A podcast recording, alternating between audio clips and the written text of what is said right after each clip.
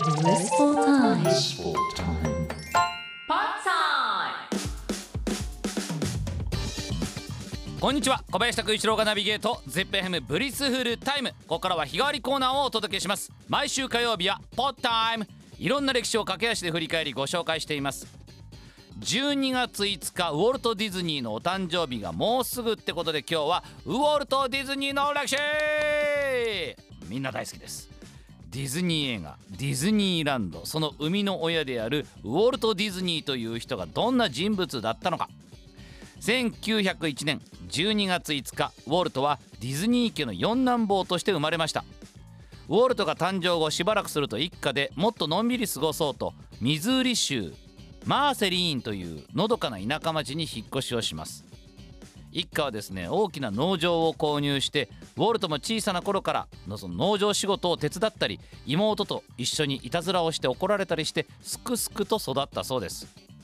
ウォルトの幼少期の記憶っていうのはこの町の思い出で埋め尽くされていたみたいですね。で、実は後にウォルトが作り出す作品やディズニーランドを建設する時なども、このマーセリーンでの自分の幼少期に思いを馳せる形で作り出した夢の国でもあったそうなんです。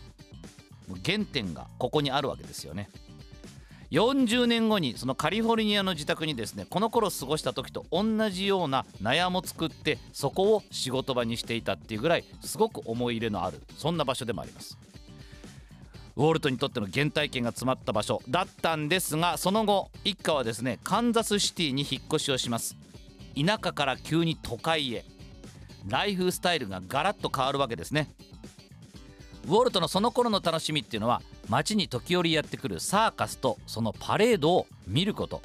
最初から最後までついていっては楽しんだそうなんです。ついには近所の子どもたちに手伝ってもらいながら、おもちゃのワゴンに飾り付けなんかして自らパレードをやって遊んでいたそうなんです。そうなんですよね、この体験がエレクトリカルパレードの原点にもなっているわけですよね。すごいですね。やっぱり人間って子どもの頃のいろんなそういう楽しみだったり、そういうところにルーツがあるわけですね。妹が寝込んだりするとパラパラ漫画を描いてあげて喜ばせたりもしたそうで、これがウォルトにとっての初のアニメーション体験でもあったそうです。ウォルト・ディズニー9歳の時です。この頃から絵を描くのが大好きだったウォルト少年だったんですが、美術の授業では怒られてばっかりだったそうです。なぜなのか、課題を無視するから。机の上の花を写生しなさいって言われてるのに、人間の顔のついた花を描いて葉っぱの代わりに手足が生えていたりという、そんな独自のキャラ、もう特にこのものを擬人化するっていうことをすでにこの頃からやっていたわけです。子供の頃から想像力があふれていたわけですよね。怒られるけどそれをやめない、これもウォルト・ディズニーの性格です。この頃から将来漫画家になることを夢見始めます。ウォルト・ディズニー18歳になって軍隊も経験して、すっかり大人になりました。自分の意思で自分の道を進もうと決意して、父親にこう伝えます。漫画家に俺なりたいんだ。で、新聞で見つけた漫画家求むの広告があり、それを応募したところ見事合格。ついにウォルトは動く漫画作りアニメーションというものに出会います。これがウォルトにとって楽しくて仕方がなかった。仕事で任される以上に自分でもどんどん勉強していくようになって、ついには自宅のガレージに仮のスタジオまで作っちゃったんですね。これちょっと余談ですけど、アメリカっての面白いですね。アップルにしても、いろんなバンドにしても、ガレージから新しい文化が始まってるわけですよね。で、この頃に作ったものっていうのは現在数本しか現存していないらしいんですが、それでもアニメーションを始めたばっかりの人間とは思えないほどの腕前のものばかり。すでに才能の片鱗っていうのはその頃から見せていたんです。だんだんウォルトはですね、会社に直談判するようになります。社長、うちでもオリジナルの短編のアニメーション映画作って、バンバン映画館に売り出しに行きましょうよ。で、それには莫大な予算がかかるってことで、ウォルトの提案はダメだと跳ねのけられます。でもね、ダメだって言われてすんなり身を引くウォルトだったら、今のディズニー社ってのはありません。ウォルト・ディズニー、会社に、そんな予算がないから自分たちのオリジナルの短編のアニメーション映画作るなんてダメだって言われたんですが、いいよ、だったら自分で作るよと言って、赤ずきんちゃんをテーマにした短編アニメを自分が募集かけた若いスタッフたちと共に完全にインディーズの作品として作り上げます。この出来栄えが良かったみたいですね。本人的にもかなり手応えを感じたそうです。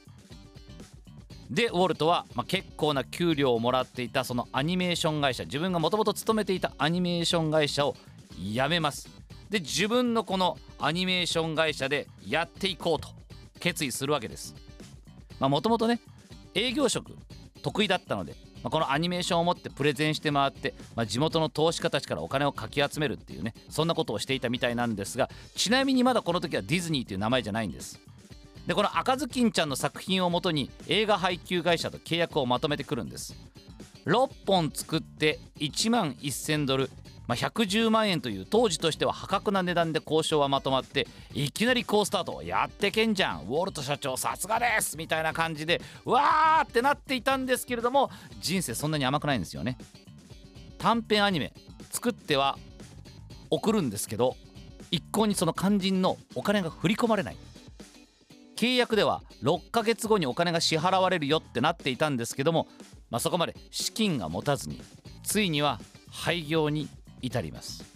そうなんです、ウォルト・ディズニー一回ここで失敗して挫折してるんです。でもそこでへこたれてやめてしまうような人間ではない、それがウォルト・ディズニー。分かりましたと、こちとらもっと大きな夢掴んできますよと。今どうやら西の都ハリウッドっていうところが盛り上がってるらしいじゃないですか。